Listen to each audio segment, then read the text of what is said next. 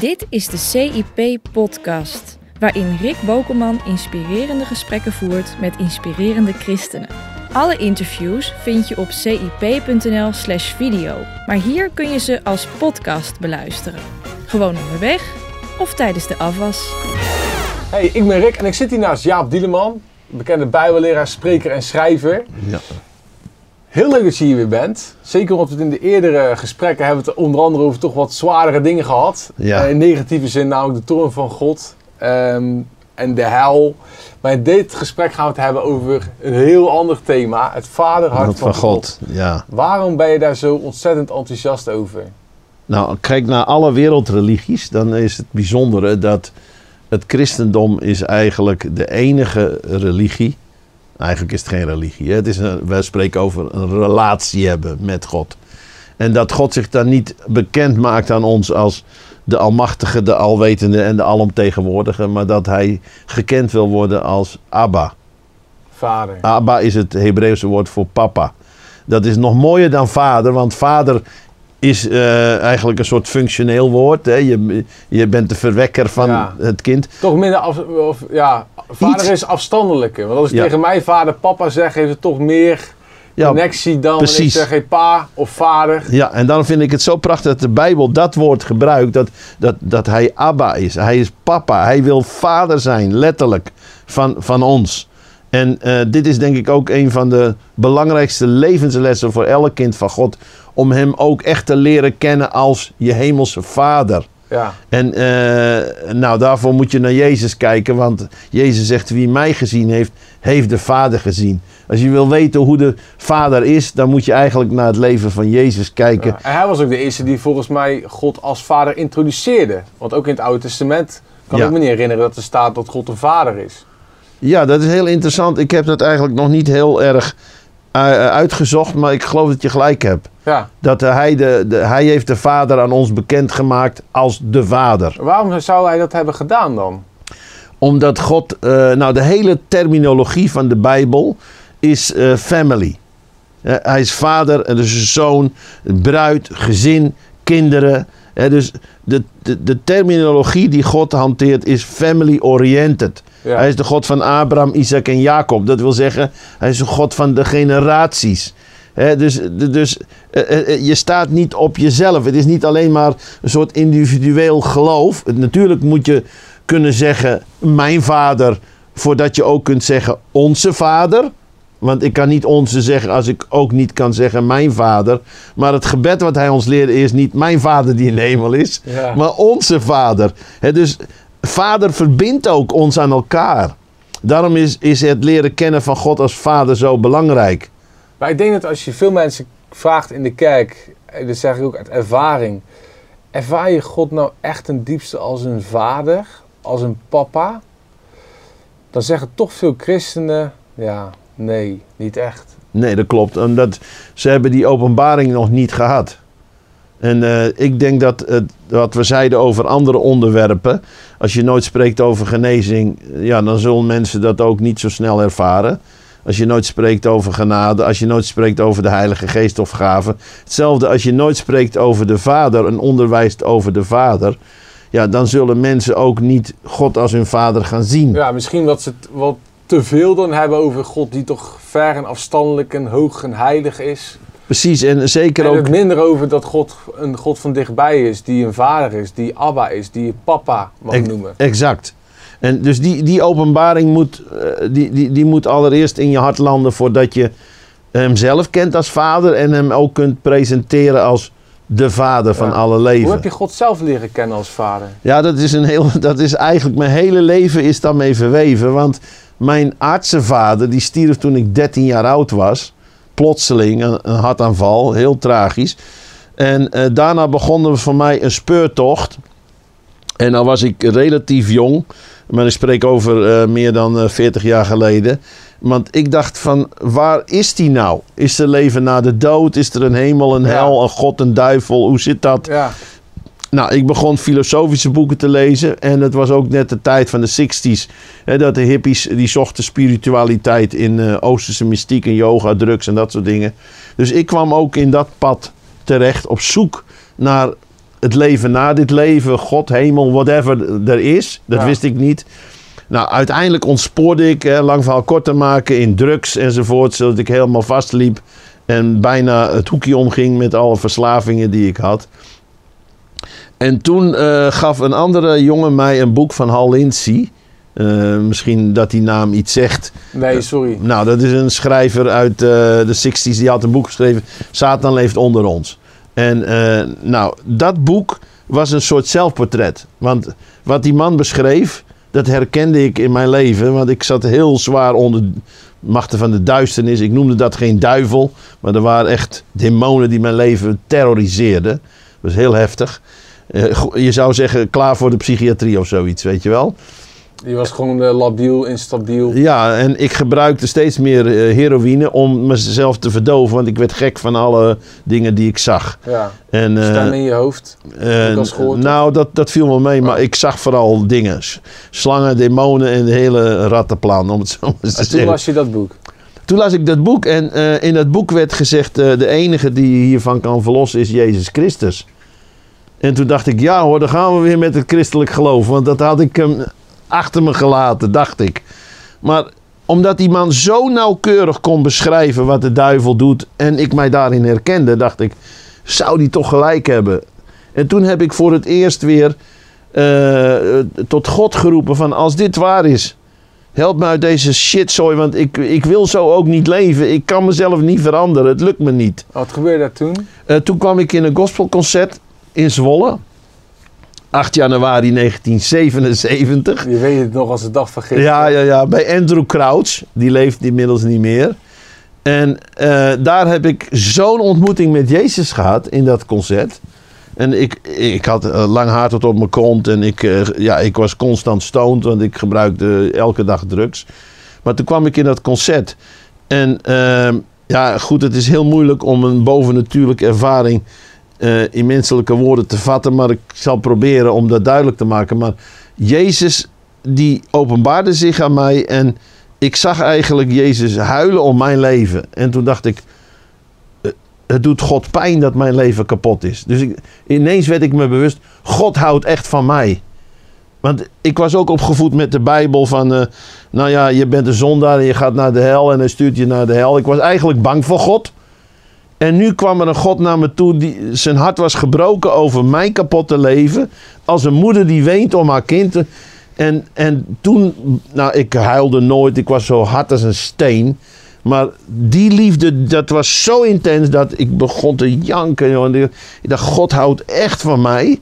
En hij ziet mij staan en hij veroordeelt me niet. En toen zei God drie dingen tegen mij. Het eerste wat hij tegen mij zei, ik veroordeel je niet. Want daar was ik doodsbang voor. Want Ja. ik, ik was wel opgevoed met de Bijbel.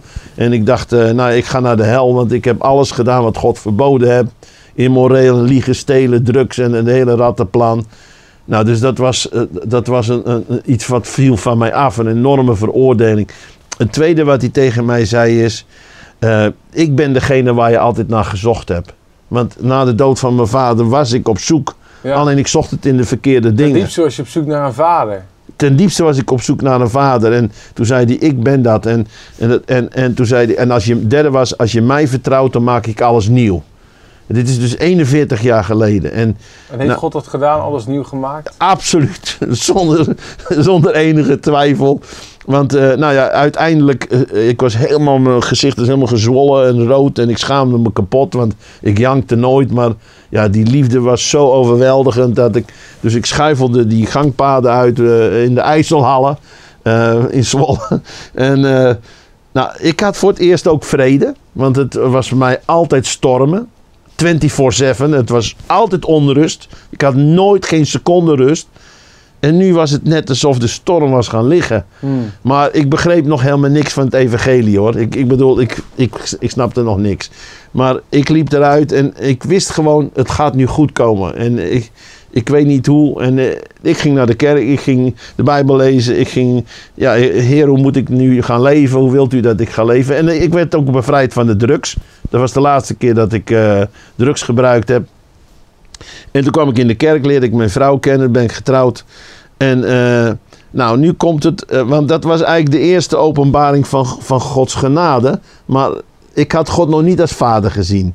Maar nu werd mijn vrouw zwanger. En onze oudste dochter, inmiddels 37 jaar, die eh, werd geboren, Grace. En ik had dat poppetje, want een heel mooi babytje, eh, in mijn handen. En, en ja, man, ik was ook geboren. Ik was in vaderschap geboren. Ja, ik was een vader geworden.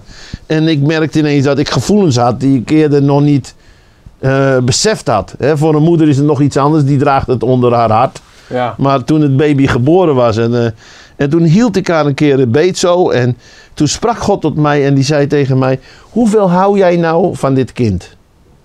En ik, eh, nou heer, dat, dat kan ik eigenlijk, daar kan ik eigenlijk geen woorden voor vinden. En toen zei God tegen mij: Zoveel als jij van het kind houdt, zoveel hou ik van jou. Want jij bent de vader van het kind en ik ben jouw vader. En ik hou nog duizend keer meer van jou dan jij ooit van dit kind zou houden. Hoeveel, of hoe heeft dat inzicht jouw leven veranderd? Dat, dat, dat is een fundament geworden wat, wat ik tot de dag van vandaag. Want mijn eerste reactie is: Wauw, dus u vindt mij leuk. U, u, u mag mij. U, u, u, u geniet van mij. Weet je, ik wist hoe ik me voelde tegenover mijn eigen kinderen. Dus het besef dat God echt stapelgek op mij is, dat, dat heeft alles veranderd. Waarom raakt je dat zo? Ik zie dat je emotioneel wordt. Ja, omdat, eh, ik bedoel, je kunt geen beter fundament hebben dan die wetenschap dat je werkelijk door God bemind wordt. De- de- dat ik weet, niet omdat het in de Bijbel staat, maar ja, natuurlijk staat het ook in de Bijbel. Maar Maar, essentieel, diep van binnen. ja, diep van binnen de openbaring dat God mijn vader is en dat ik zijn kind ben en dat ik zijn oogappel ben, dat hij van mij houdt. En hoe verandert dat dan de manier waarop je naar jezelf kijkt als je God als vader ziet? Totaal. Want eh, wie ben ik om mezelf af te wijzen als God mij leuk vindt? Want er zijn veel mensen die natuurlijk niet echt heel blij naar zichzelf kijken. Nou, ik denk ook, kijk, als jij een eh, perfectionistische vader hebt, want dit heb ik ook ontdekt. Eh, we hebben allemaal een, een beeld van, een vaderbeeld van God, gevormd door onze aardse vaders, in de regel. Of moet ik eigenlijk zeggen, misvormd. Ja. Want als jij een vader hebt die jou dingen belooft en die daar niet waar maakt, en dan word je kind van God, en dan denk je, ja, God belooft het wel, maar weet je wel, jouw beeld is, mijn vader belooft dingen, maar dit doet hij toch niet. ja. Of als je vader jou niet complimenten geeft en vertelt dat je geliefd bent, dan ga je misschien ook zo denken over jezelf. Ik Exact. ben niet geliefd. En ik, Want jouw ik beeld, jouw beeld van God wordt gevormd door je aardse vader. Ja. En ik geloof dat de grote uitdaging voor elke vader is, zeker als christen, hoe kan ik meer op de hemelse vader lijken in zijn omgang met mij, dat ik ook op hem lijk in mijn omgang met mijn kinderen. Dat ik hem mag weer spiegelen, zijn liefde, zijn genade, zijn trouw, ook zijn discipline, hè, die vaderlijke rol. Mhm. Nou, eh, een tw- tweede stapje, ook heel belangrijk. Een jaar later was mijn vrouw weer in verwachting van Joyce. En ik had een hele diepe angst. Want ik dacht, ja, nu heb ik al mijn liefde aan dit kind gegeven. En eh, straks heb ik niet genoeg voor nog eentje. Misschien is het belachelijk, maar dat worstelde ik toen mee. Heb ik ook al eens gedacht, volgens mij. Ja. Nou, maar, maar goed, wat gebeurde er? Joyce werd geboren. En boem, een, een nieuwe rivier ontsprong in mijn hart. Gewoon een- een- eigenlijk weer een nieuwe stroom van liefde eh, ontsprong uit mijn hart voor dit kind. En, eh, en toen sprak God opnieuw tot mij en hij zei, hij zei tegen mij: Jaap, voor elk mensenkind wat op aarde wordt geboren, ontspringt er een rivier in mijn hart. Mooi. En ik geloof dat, dat ook voor alle kijkers en voor iedereen. Er is een rivier in het hart van God die speciaal is voor Rick Bokelman en voor niemand anders. En ik geloof dat de, mijn opdracht als, als een prediker, als een dienstknecht, als een zoon. is hoe kan ik mensen helpen om in die rivier te komen. Want in die rivier vind je heling, bevrijding, genezing, herstel. Dat is, want die stroom van liefde die brengt heling in je leven teweeg. Ja. Volmaakte liefde drijft de vrees uit. En ik heb die stroom, ik, ik baat in die stroom. Telkens als ik worstel met afwijzing van mensen of kritiek, Mhm. wat, wat gebeurt. Ja, de- ik bedoel, Ja. ik ben niet onkwetsbaar. Ik ben daar ook nog steeds gevoelig voor. Maar dan ren ik naar mijn vader en dan kruip ik bij hem op schoot. En dan weet ik, het is goed. Ja. Het maakt niet uit. Hey, en even tussenstand, wat ik hoor is, het verandert dus de manier waarop je naar jezelf kijkt. Omdat je eigenlijk door genade leer je jezelf ook aanvaarden zoals God jou aanvaardt. Ja, Het verandert de manier waarop je naar God kijkt, dus je Gods vaderhart ziet. Dus je dan merkt, God is niet een, een, een boze man die me naar de hel wil sturen, maar dat is een vader die echt heel zielsveel van me houdt. En het verandert de manier waarop je naar andere mensen kijkt, want je gaat naar andere mensen kijken zoals God ook naar jou kijkt. Als exact. een geliefd kind van God. Maar nu komt het. Want die stroom van liefde, die jij net omschrijft, het vaderhart van God, die we daarin ervaren, die is vaak niet in ons leven. Wij zitten vaak niet in die stroom. Wij ervaren dat vaderhart van God niet. Nee, En dat is de worsteling van heel veel mensen. nou, ik denk dat zijn diverse redenen voor. Want eh, Je je- noemde al dat het gewoon vaak er niet over gaat. Maar al al gaat het erover, ja, en je houdt bij mij in de kerk een preek over dit mooie thema, dan kan ik de dag erna toch gewoon echt die vader, dat vaderhart van God niet vinden soms. nee, kijk, wij kunnen geblokkeerd zijn door trauma's, door eh, moeilijke dingen die in ons leven gebeuren, die we niet kunnen begrijpen. Ik weet nog goed, daar spreek ik al over, nou ja, misschien wel 30 jaar terug las ik een boekje van Betty Maltz. Ik zag de hemel en daar, daarin beschrijft zij dat een jong meisje, zij, zij stierf en werd in de hemel opgenomen, is uiteindelijk teruggekomen. Maar toen zag ze een jong meisje wat ze kende, wat gestorven was. En ze was helemaal verschrikt. Wat doe jij hier? Je bent nog veel te jong om te sterven. En toen keek ze de Heer aan. Heer, ze is nog veel te jong om te sterven. En de Heer zei tegen haar: Betty, niemand is te jong om bij mij te zijn. Weet je wel, dus eh, hallo, eh, Gods perspectief is anders dan ons menselijk perspectief. Ja. Voor een aardse ouder is het hartverscheurend om een kind te verliezen. Maar als je hemels perspectief krijgt op dingen. en dat je beseft dat niemand te jong of te oud is om bij God te zijn. dat kan ook een geweldige troost zijn om om te gaan met het verlies van een geliefde. ja.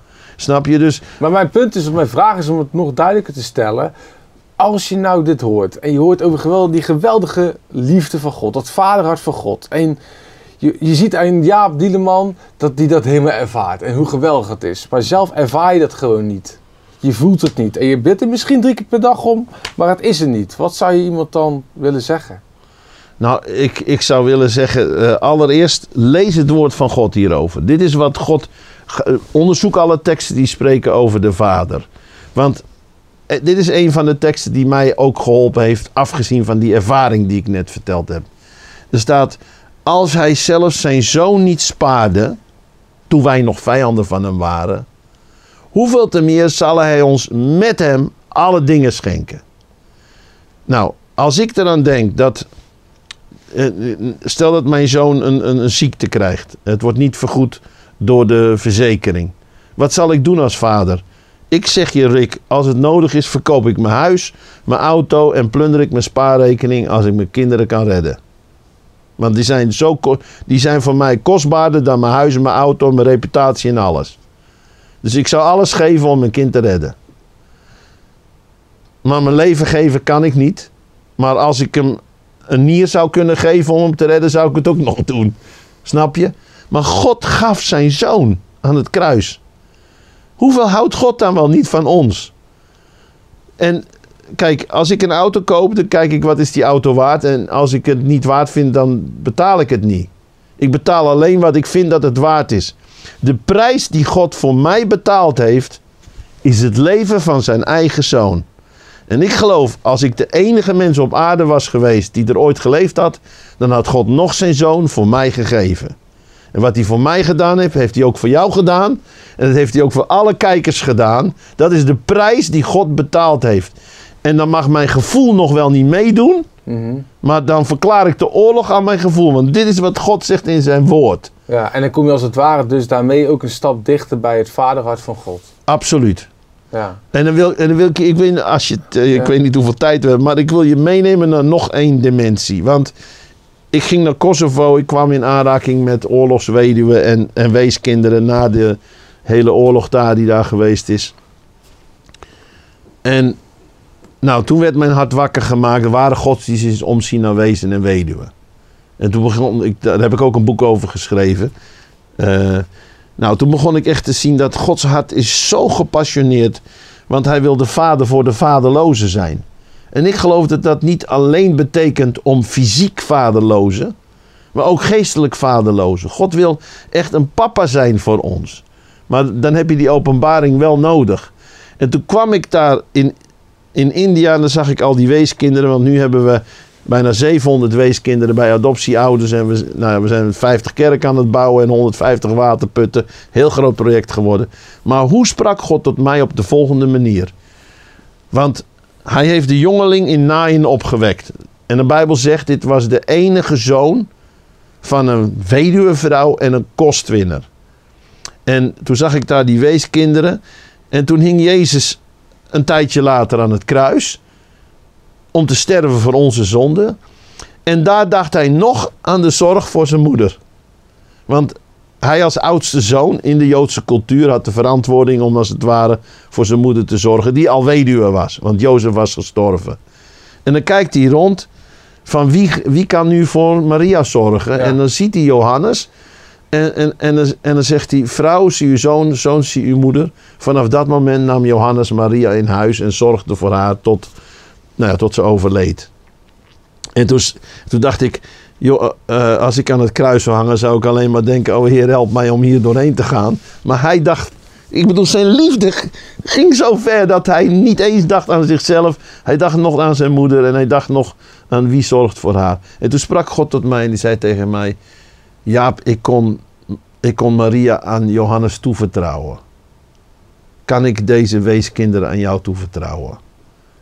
In India. Mm. En ik brak, ik moest zo huilen. Ik zei: Ja, Heer, ik weet niet hoe het moet, maar ik, ik wil dat doen. Wat God als het ware zei: Ik ben een vader voor jou, maar wil jij ook een vader voor hen zijn? Ja, hij, hij zei eigenlijk: uh, Ik wil een vader voor de vaderlozen zijn. Wil jij voor ze zorgen namens mij? En, en, en mijn hart is dus niet alleen verruimd uh, dat ik hem als vader heb leren kennen. En ik heb vijf fysieke kinderen. Maar nu heb ik ook 700. Ja, eigenlijk hadden we er al 2000. We hebben anderen alweer overgedragen aan anderen. En het is gewoon een extensie dat als het ware. dat ik steeds meer openbaring van dat enorme hart van God.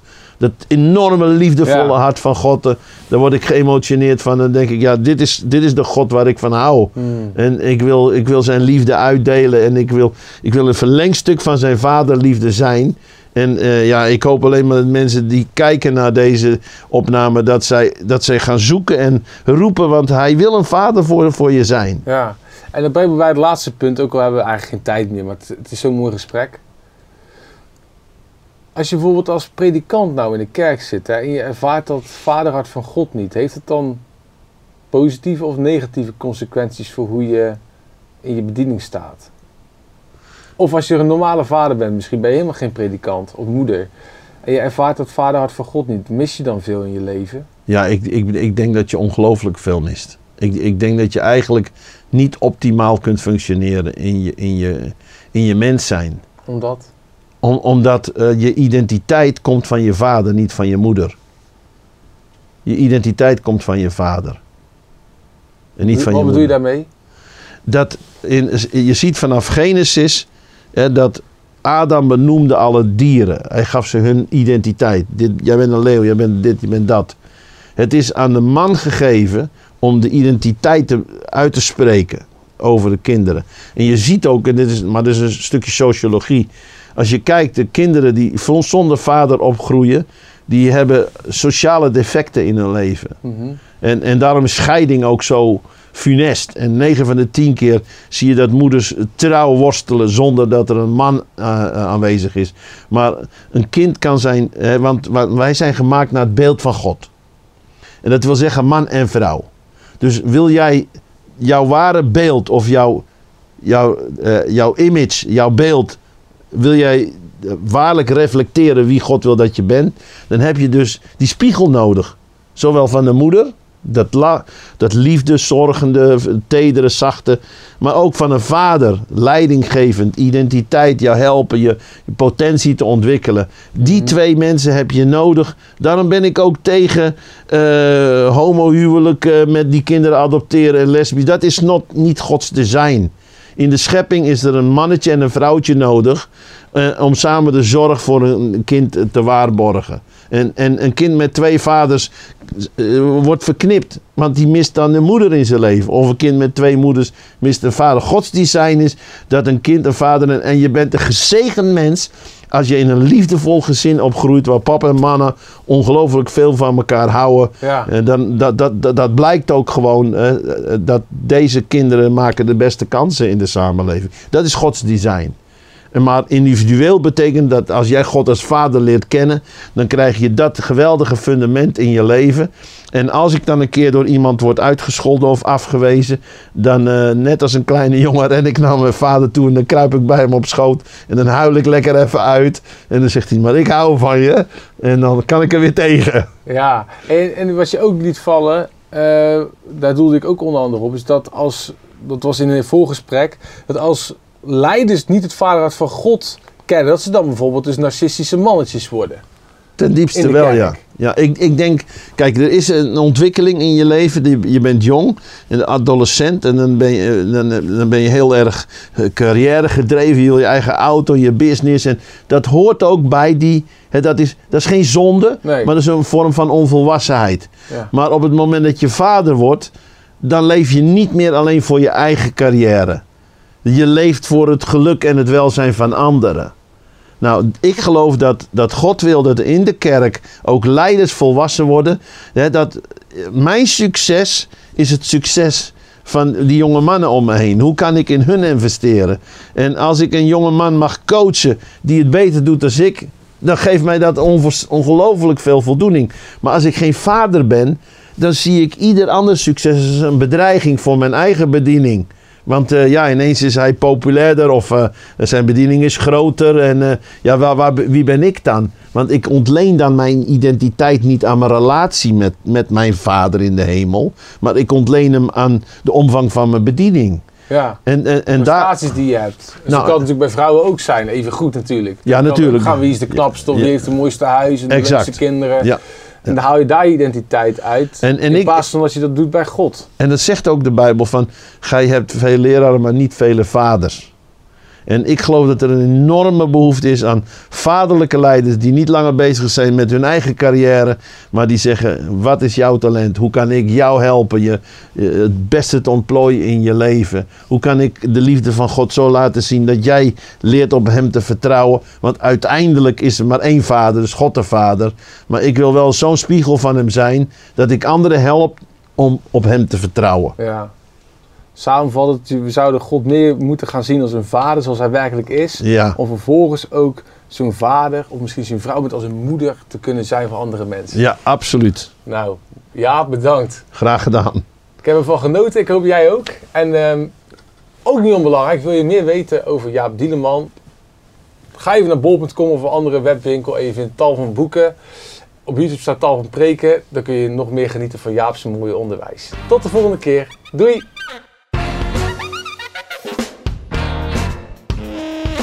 Je luisterde naar de CIP-podcast.